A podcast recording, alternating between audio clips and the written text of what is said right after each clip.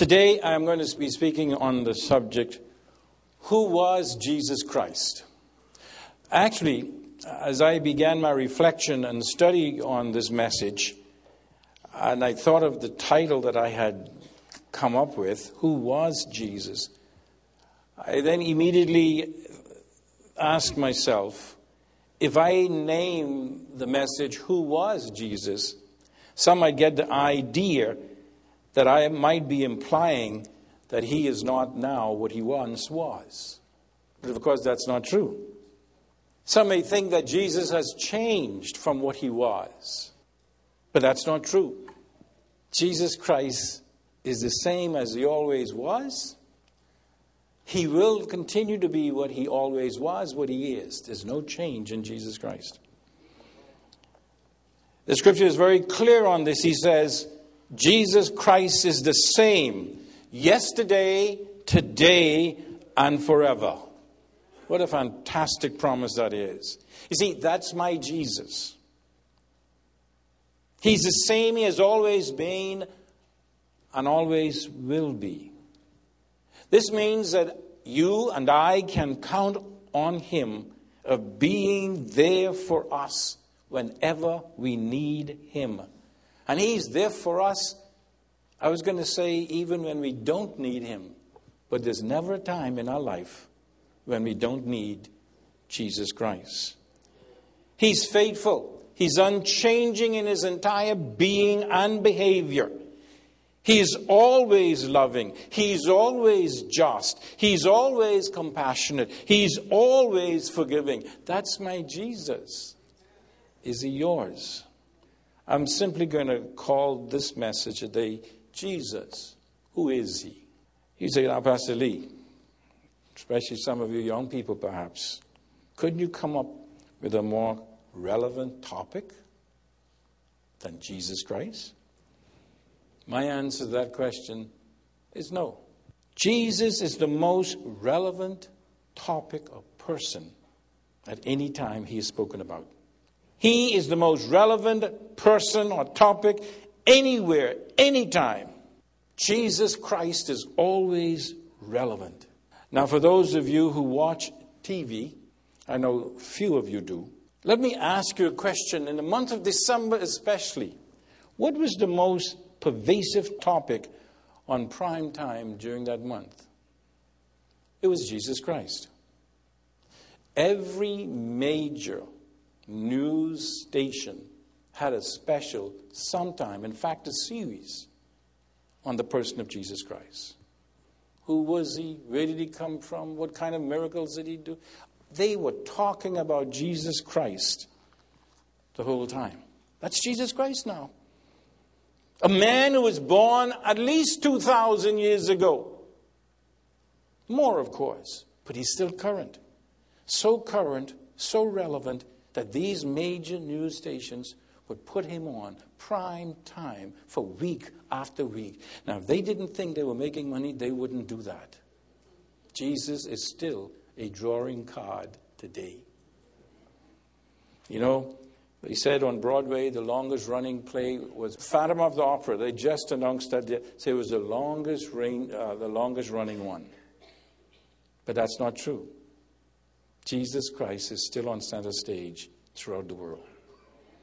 He is still the current topic for our discussion. See, that's my Jesus. He grabs your attention. He's still relevant and he always will be relevant.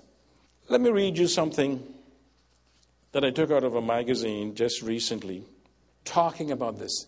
They entitled this particular article, what do scholars say about Jesus?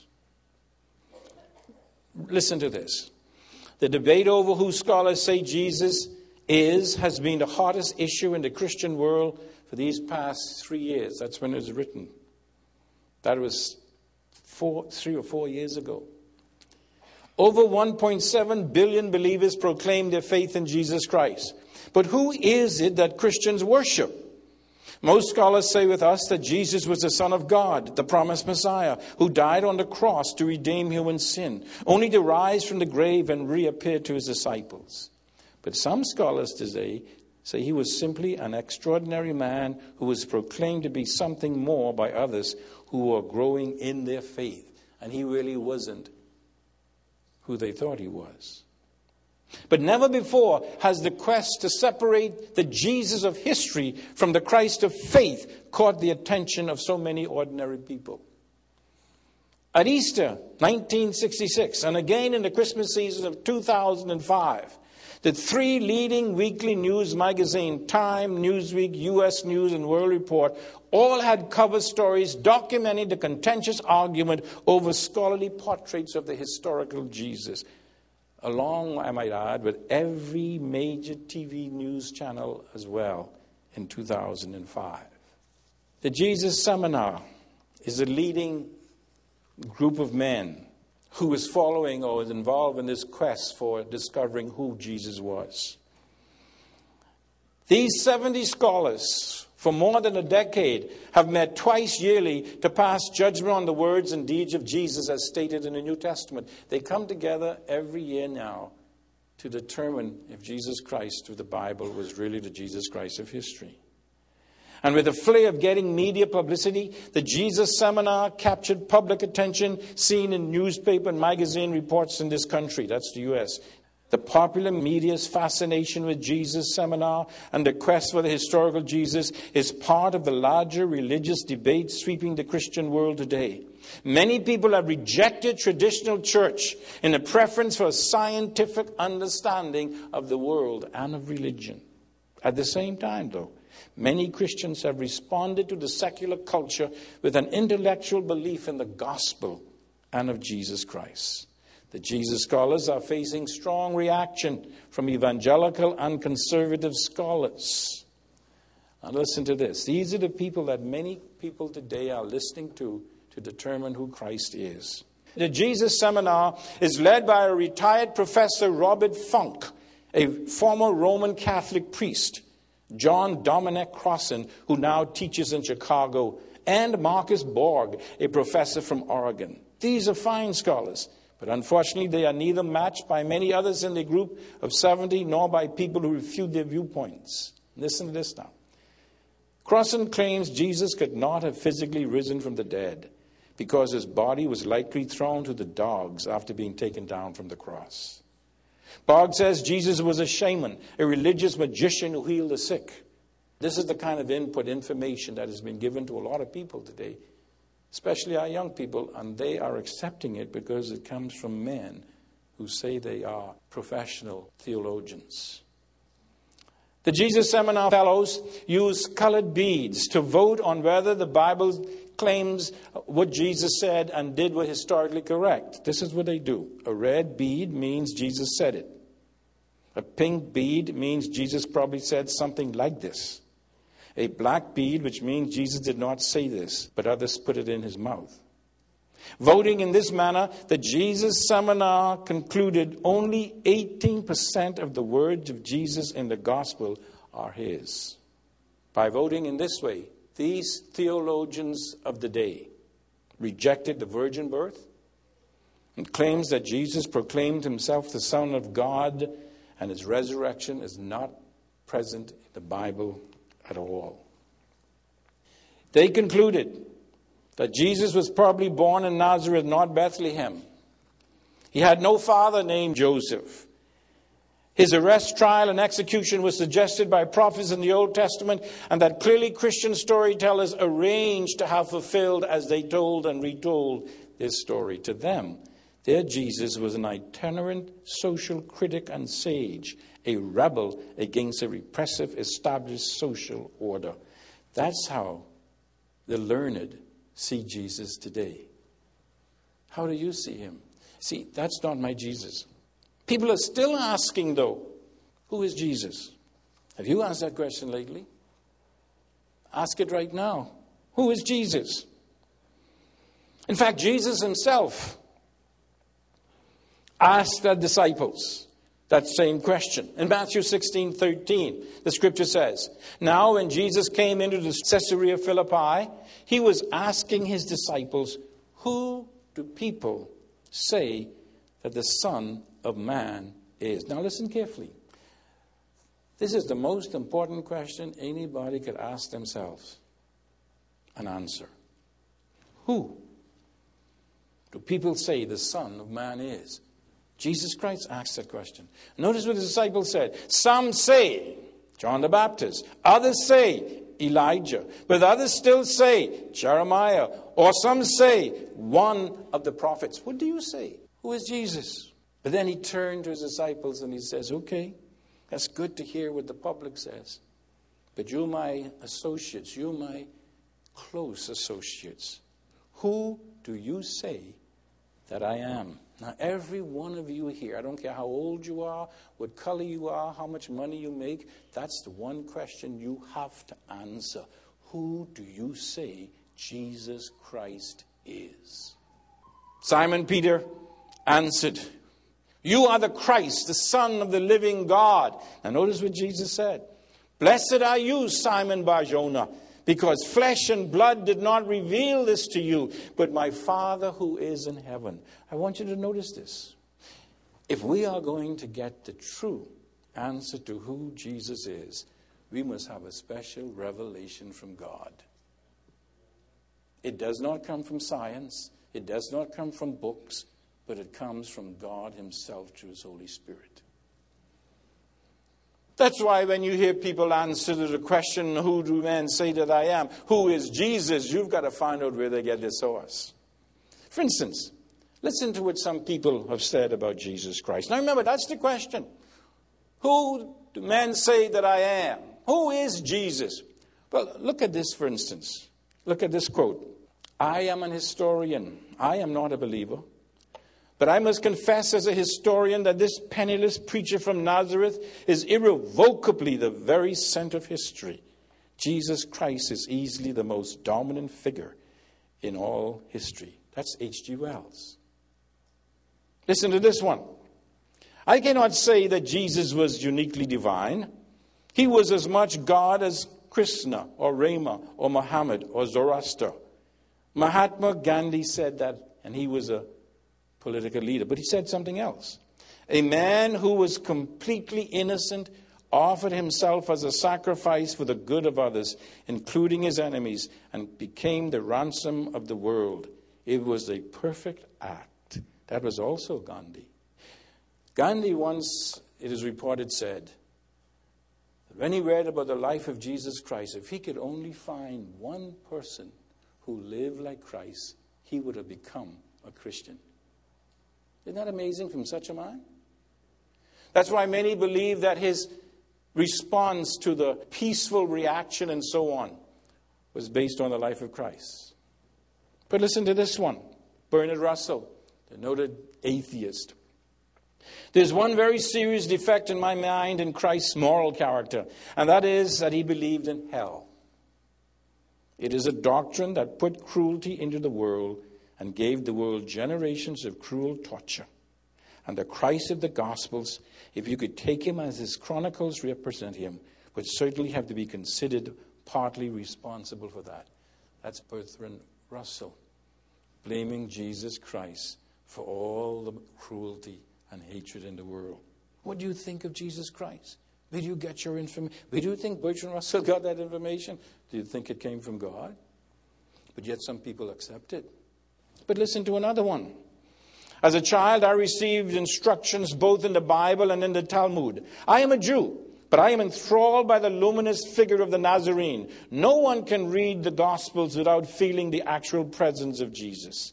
His personality pulsates in every word. No myth is filled with such a life. That's the word of an atheist. You know who he was? Albert Einstein. We owe him so much in our progressing world today. Albert Einstein. This is the question now. These people answer the question Who do men say that I am? Jesus asked his disciples, What are men saying who I am? Here are what some people are saying today about Jesus Christ. A man who was merely a man and said the sort of things Jesus said would not be a great moral teacher. He would either be a lunatic on a level with the man who says he's a poached egg or else he will be the devil of hell. You must make your choice. Either this man was and is the Son of God, or else a madman or something worse.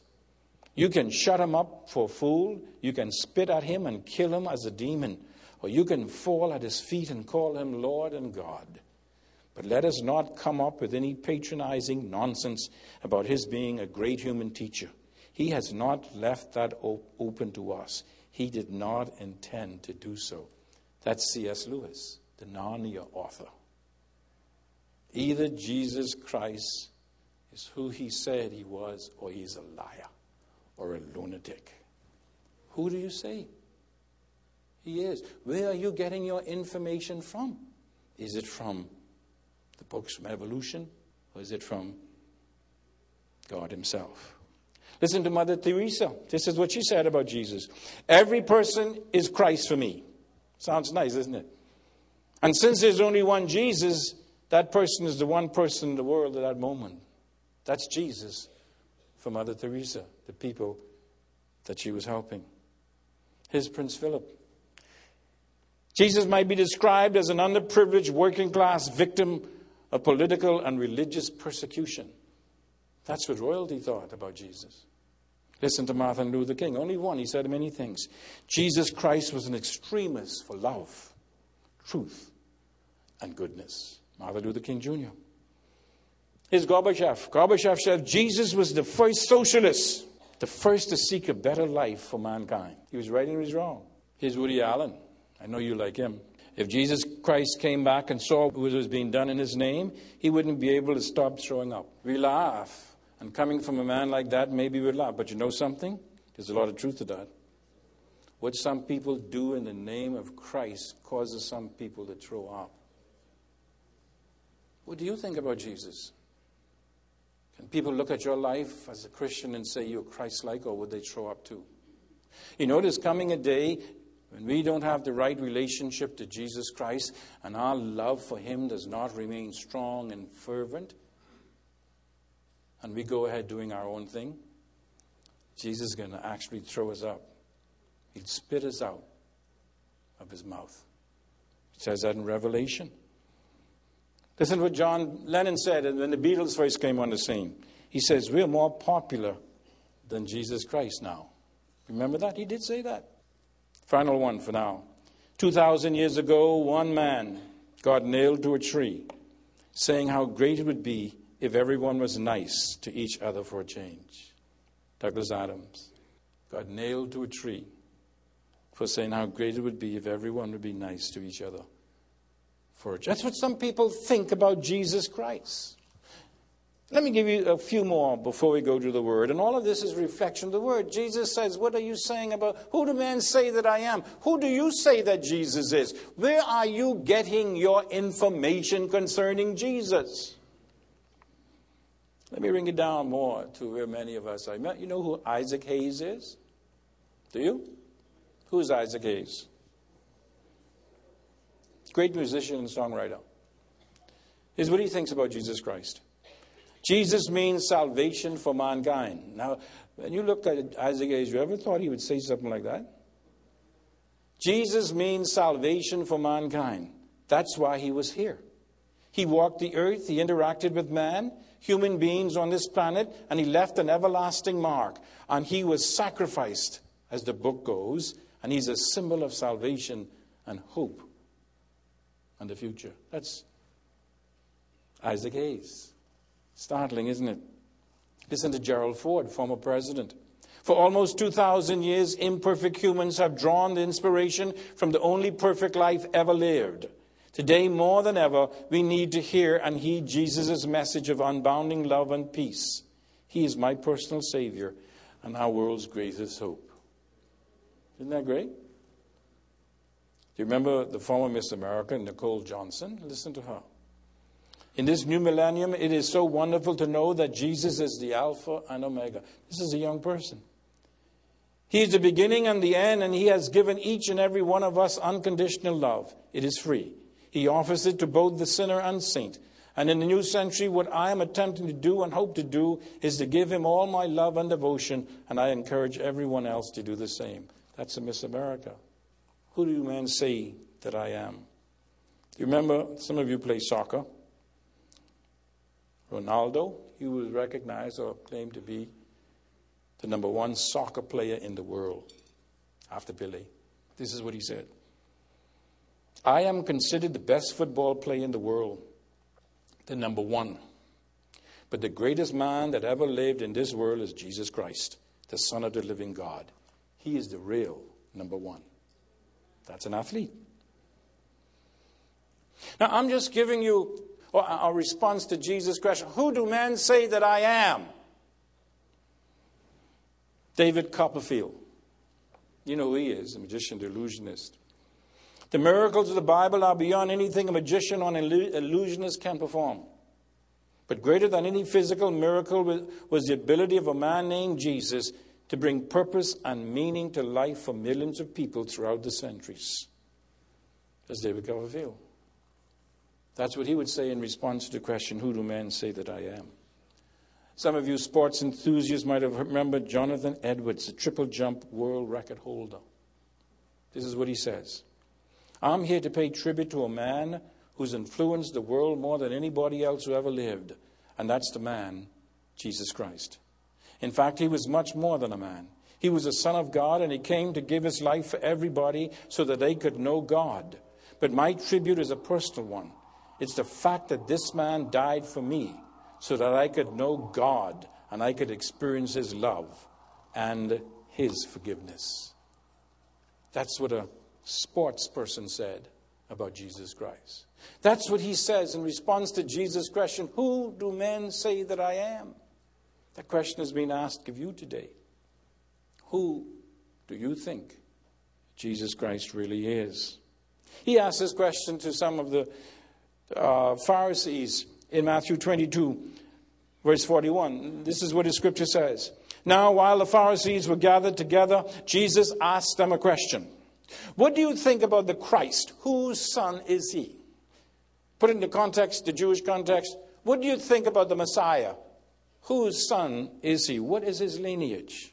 They said to him, He is the son of David. In other words, the Messiah would come from the line of David. Jesus said to them, Then how does David in the Spirit call him Lord? Saying, The Lord said to my Lord. Now, the Lord here in this verse is written in caps, meaning that it means Yahweh, the, real, the, the Jewish name for the true God. So he's saying here, God said to my God, Sit at my right hand until I put your enemies beneath your feet. Jesus goes on. If David calls him Lord, and he, how then can he be his son? If he calls him God, how can he be David's son? Notice what the text says No one was able to answer him a word, nor did anyone dare from that day to ask Jesus another question. The context means about his lineage. Why? Why couldn't they answer? Because there's only one answer the Messiah is God. And they didn't want to say that Jesus, who claimed to be the Messiah, was claiming to be God. But that's in fact what he was doing. Jesus, my Jesus, claimed to be God. Now, thankfully, through the Father, through both the Son and the Holy Spirit, has revealed to us, just as he revealed to Peter, who Jesus is. He's done that in this book we call the Bible. He has given us a comprehensive answer to who Jesus is in these pages for all of us to see, to understand, and believe. Now, it would be impossible to go through all of the references in the New Testament where Jesus is said to be God or claims to be God. But we're going to look at just a few before we close. And I'm convinced that even though we only have a little time that the time we do spend on this is enough for us to see Jesus again for the first time. And that's what I want you to do in 2006 to see Jesus again for the first time. You see, the more we see Jesus in the pages of Scripture, we will grow more in love with Him. Notice I didn't say we will fall in love with Him, we will grow more in love with Him. That's my Jesus. He grows on you. And so I want you to let's look at a couple of verses before we close. Consider first the testimony of Matthew. And we're going to look at people who walk with Jesus, talk with Jesus, live with Jesus. Someone says if you really want to know someone, you got to live with them. At least people live with Jesus. All right? Matthew was a customs officer. These were known for trying to get things under the table. Now, I'm not saying that's what custom officers do today. But Matthew was a, he was a customs officer, tax collector. And they got rich by, you know, if it says, well, you got to pay $10 for this, well, actually you got to be $15. That $5 goes to me. That's how they got so rich. Remember, I'm making no, no comparisons here, but that's what the Bible says. Notice what it says in Matthew now. He's writing, he says, Matthew chapter 1, verse 21. This is a Christmas story. We're going back again to take another look at Jesus for the first time. She will bear a son, and you shall call his name Jesus, for he will save his people from their sins. Now, all this took place to fulfill what was spoken by the Lord through the prophet. Behold, the virgin shall be with child, and shall bear a son, and they shall call his name Emmanuel, which translated means God with us. Who is Jesus Christ? He's God with us. Look at the word, Emmanuel. Iman means with us. El is God. With us is God. That's the emphasis in the, in the original text. With us. You see, the emphasis how in the world could God be with man as a man? He's God. That's my Jesus. He's a God who saves his people. His name shall be called Jesus because he will save his people from the sins. He is Emmanuel. God with us, a God who saves his people, and only God can save. Your money cannot save you. Your position cannot save you. The fact that you are rich or poor or white or black or whatever, whatever it is, it can't save you. Only God can save you. And Jesus is God, a God who saves. And if you, this is the quote from the prophet Isaiah about the virgin birth. Now, if you go to that book and you go to chapter 9, you look at verse 6, he describes a little bit more fully who this Jesus is. He says, A child will be born to us, a son will be given to us. A child, that's his humanity. A son, that's his deity. And the government will rest on his shoulders, and his name will be called Wonderful Counselor, Mighty God, Eternal Father, Prince of Peace. That's my Jesus. Who is Jesus? Here he is. Wonderful counselor, mighty God, eternal Father, Prince of Peace. That's my Jesus. Is he yours? But a second testimony I want to look at this morning by another associate of Jesus is several statements made by John the Baptizer. Listen to John chapter 1, verse 1. John chapter 1, verse 1. You know it. But I want you to look at Jesus for the first time again. Get a second look at Jesus Christ for the first time. John 1 1 In the beginning was the Word, and the Word was with God, and the Word was God. He was in the beginning with God. All things came into being through Him, and apart from Him, nothing came into being that has come into being. In him was life, and the life was the light of man. The light shines in the darkness, and the darkness did not comprehend it. What a fantastic statement this is about my Jesus. Look at a couple verses, or rather, a couple words. I was talking to another person the other day. He said, Boy, there's some preachers who could take one verse and they get preached for that one verse for a year. I can take this verse and I can preach it for two years and not even scratch it. Look at it. In the beginning. You see, the beginning here takes us back to Genesis 1, the creation. And so we have a picture here that Jesus Christ was in the beginning. In the beginning. So it speaks of his creatorship because he was there to help bring it about, as the rest of the verses says. But now notice it says, in the beginning was. Now this takes us back beyond Genesis 1. This takes us back into timeless eternity. This speaks of the eternality of Jesus Christ, who was the Word. The Word is Jesus Christ. He was before the beginning. He was in existence in eternity. He has always existed. In the beginning was, speaks of his eternality. Who is Jesus? He is one who is eternal, always has been, always will be. He is the always is one, the I am who I say I am. But notice it says, with God. In the beginning, in the beginning was the Word, and the Word was with God. Now, this alludes to the, his divine fellowship with the Godhead. This speaks of his involvement as what we call the council of the Godhead. This has to do with eternal community with other members of the Godhead. In fact, in verse 18 of this chapter, he says, No one has seen God at any time. The only begotten God who is in the bosom of the Father, he has explained him. John says that the Father and the Son existed before creation. They existed eternity in eternally. Where was Jesus? Some people ask, what was Jesus doing before he came to earth? He was in the bosom of the Father.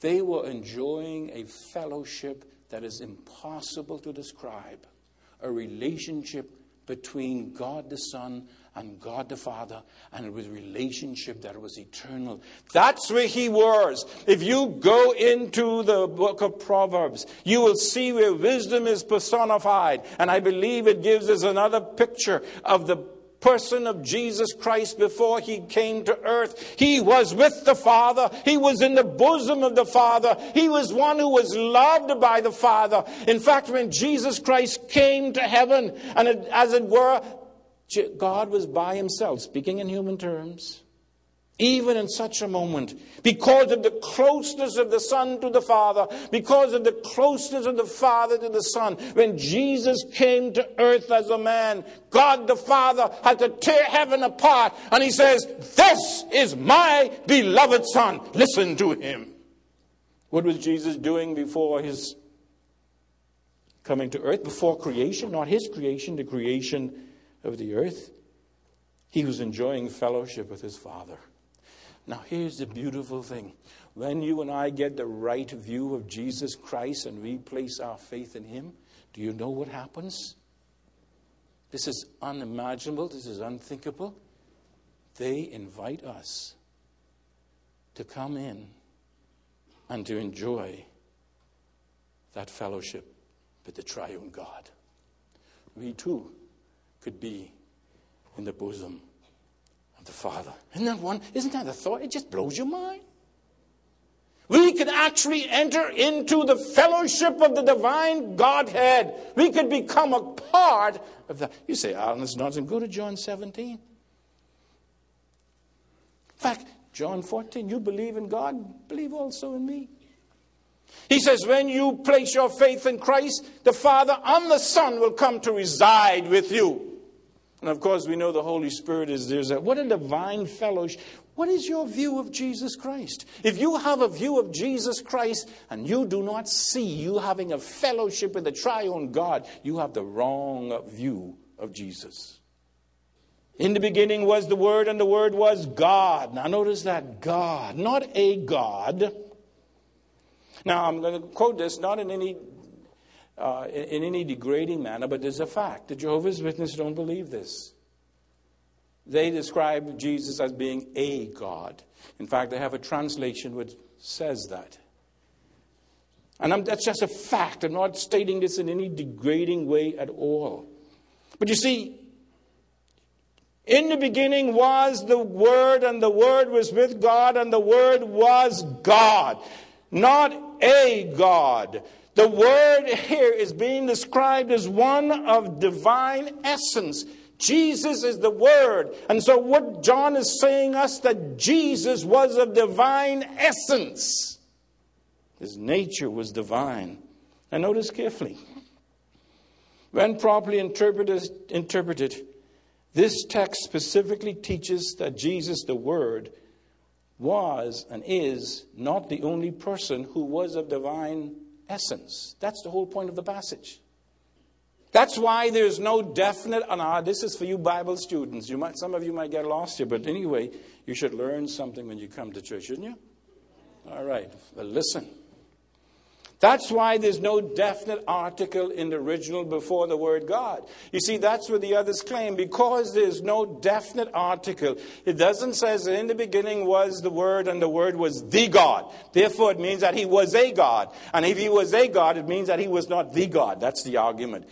But if they would only turn it around and see that this text is actually answering that question for them. Listen carefully now. You see, John's intention here is to show that the word God was applicable to someone or someone else other than Jesus also. If he had used the word the, then it would only be Jesus. But because he left out the article, there is the indication, the implication, in fact, a teaching and a statement that there's others who could be called God as well. Let me follow this through. If John had said that the Word was a God, this would imply that there were other gods. But this is exactly what John was not saying and did not want to say. Follow me carefully now.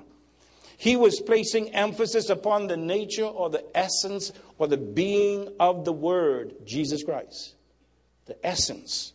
The text is explicitly stating in this way that the Word was and is such a being as God is such a being. Understand what I'm saying? The Word was the kind of being God was. In other words, the Word, Jesus, and God are the same nature and essence. That's the import of the text. That's why John had to leave off the, artic- the article the. If he did not, then he would have been saying exactly what these other people are saying, and what the text is not saying, by implying that he was only a God. Let me illustrate what I'm saying, because I know you're confused. Listen to this statement. I was hoping to put this on the overhead, but I stayed up too late last night. Listen to this statement. You must get the permission of a pastor for the privilege to preach at Calvary Bible Church. And Tommy Aubrey was the pastor. Have I said that? Let me read it again. You must get the permission of a pastor for the privilege to preach at Calvary Bible Church. And Tommy Aubrey was the pastor. Now, if I made that statement, I would be identifying Pastor Aubrey with the necessary requirement. He was the grantor of the permission, no one else. His activity is being emphasized. I wasn't saying anything about his person. You understand what I'm saying? Do you follow me? You, do you follow me? Let me go over it. You must get the permission of a pastor, a pastor, for the privilege to preach at Calvary Bible Church, and Tommy Aubrey was the pastor. I would be identifying Pastor Aubrey with the necessary requirement for someone to preach. In other words, he was the grantor of the permission. His activity is being described, right? Now, if I were to say, by man comes the permission, and by man must also come the privilege. And Pastor Aubrey was man. I would be classifying or describing Pastor Aubrey as a male, a human being. Understand what I'm saying? I am not, I wouldn't be describing what he does, but what he is. His nature is what is being emphasized in the second one, not his activity. In other words, other men, not women, would be able to dispense the privilege because I said that Pastor Aubrey was the man, not a man. You understand what I'm saying? Did I lose you? This is what John is saying here. The Word was of the same essence and nature of the God with whom he enjoyed intimate fellowship. He is emphasizing the, wor- the words Jesus Christ's deity. The Word, Jesus, is of the same essence as God. He is divine, but He is not the only one. So is God the Father, and so is God the Holy Spirit. Thus, all the words and the works and miracles that we see in the Gospels was done by Jesus Christ. And who is Jesus Christ? He is God. He is the divine essence. He is who he said he is. He is the Son of God. He and the Father are one. That's what he says in John 10 30. I and the Father are one, the unity of the Father and the Son. Now, again, let me teach you something here. In this text in John 10 30, I and the Father are one. The word is neuter in gender. In other words, it isn't male, it isn't female. It's neuter. It means I and the Father are one thing. I and the Father are one thing. Complete identity, absolute identity, unity or oneness in essence and power. That's why he could say, for instance, in the same gospel, John 10, verse 27, My sheep hear my voice, and I know them, and they follow me. Now notice, and I give eternal life to them. Now, if Jesus was not God, he could not say that. I give eternal life to them, and they will never perish, and no one will snatch them out of my hand. My Father, who has given them to me, is greater than all, and no one is able to snatch them out of my Father's hand. I and the Father are one. What is he saying? I also am greater than all. No one can snatch them out of my hand either, because I and the Father are one. One one. That's Jesus Christ. He is God. That's my Jesus. Who's your Jesus? Remember Thomas' statement? Thomas was another one. We call him the doubter. But I think we give Thomas a bad break. You realize when Jesus Christ says, Come, let us go to this place where uh, Lazarus is ill, the people said, No, don't go, they're going to kill you. In John chapter 11, verse 16, Thomas stands up and he said to his other disciples, Let us go with him so that we might die with him. That's Thomas, the one we like to disdain, the one like we like put down. He was a doubter, but he was the one above everyone else who was willing to die with Jesus Christ. He is the one also who has the privilege they're making the most fantastic statement about Jesus Christ recorded anywhere in Scripture. What are those words? When Jesus Christ came and showed him his hands and his feet, Thomas fell down before him, and what did he say? My Lord and my God. Hallelujah. My Lord and my God. Crown him Lord of all. That's what Thomas was doing. My Lord and my God. There are no greater words for a Jew to say to a man that you are my God. And he fell to his knees to worship his Jesus. Who's Jesus to you? Oh, he's my Savior. Is he your God? Have you fallen down before him? in submission and say that you are my Lord, you're my God, you're my King? Speak, Lord. Your servant heareth. Or do you see Jesus as just a little errand boy for you? Jesus, I need money today. And so I'm going to claim that Jesus got it. You got to get it. You say anything I ask, going to get. Jesus, gimme, gimme, gimme. You see, so many of us see Jesus as Mr. Gimme. Give me this, give me that. That's all. That's all we're doing. Asking, asking, asking, asking, asking. But Jesus is our God. He is worthy of our worship. He is worthy of our service. He is worthy for us to fall down before and say, My Lord and my God. That's my Jesus. Now, I wish we had more time. We could go to the Apostle Paul. And Paul says that he had the very form, Jesus had the very form of God. It means that he had everything God had that made him God. In him dwelled the fullness of the Godhead in bodily form. In other words, every part of the divine person, the being of the Godhead, was in Jesus the man. He walked this earth as the God man, fully man, fully God. What a unique person this Jesus is. My Jesus. I ask you, is he your Jesus today? I close with this passage. Paul speaking in Titus chapter 2, verse 11. The grace of God has appeared. Jesus here is seen as the personification of God's grace.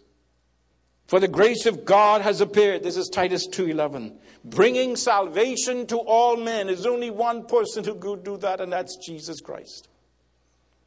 Peter backs us up. There's no other name than the name of Jesus given among men under heaven whereby we can be saved. That's the name of Jesus.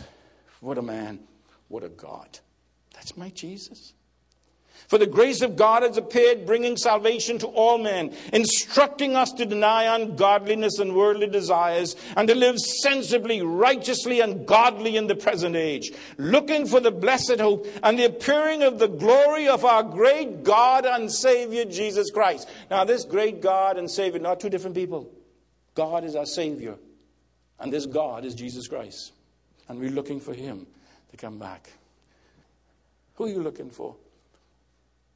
Many people today are looking for the Antichrist. I ain't looking for no Antichrist. I'm looking for Jesus.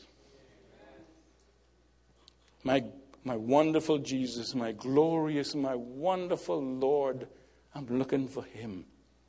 And he's coming back.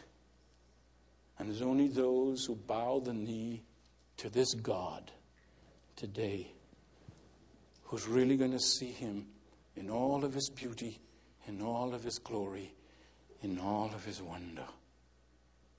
That's my Jesus. He's my God. He's my Savior. He's my Lord. He's my Jesus. Is he yours? Let's bow in a word of prayer. Take a few moments, just a quiet reflection. God has spoken to you today. And He's revealed to you from His Word, by His Spirit, that Jesus is God. And this is the God who is Savior because He gave His life for you on the cross. And today you want to bow the knee before this God. You want to own Him as your Savior. Do that right now, right now where you are in your seat. Simply say to Him, Father, I recognize that I'm a sinner. But I understand today from your word that Jesus, who is God, gave himself for me on Calvary's cross. He was raised again for my justification. And right now, today, I'm bowing the knee and I'm receiving Jesus as the God who gave himself for me. I'm receiving him as my Savior. Do that right now in the quietness of your heart. Perhaps you're a Christian. You realize today that you really haven't been manifesting the godlike characters that Jesus Christ wants you to manifest as his child, as his friend. And you realize that today that you must submit yourself to his lordship again and own him as Lord and God of your life. Do that right now. And Father, use your word the way that you have sent it forth that it may bring forth fruit for your glory. In Jesus' name we pray. Amen.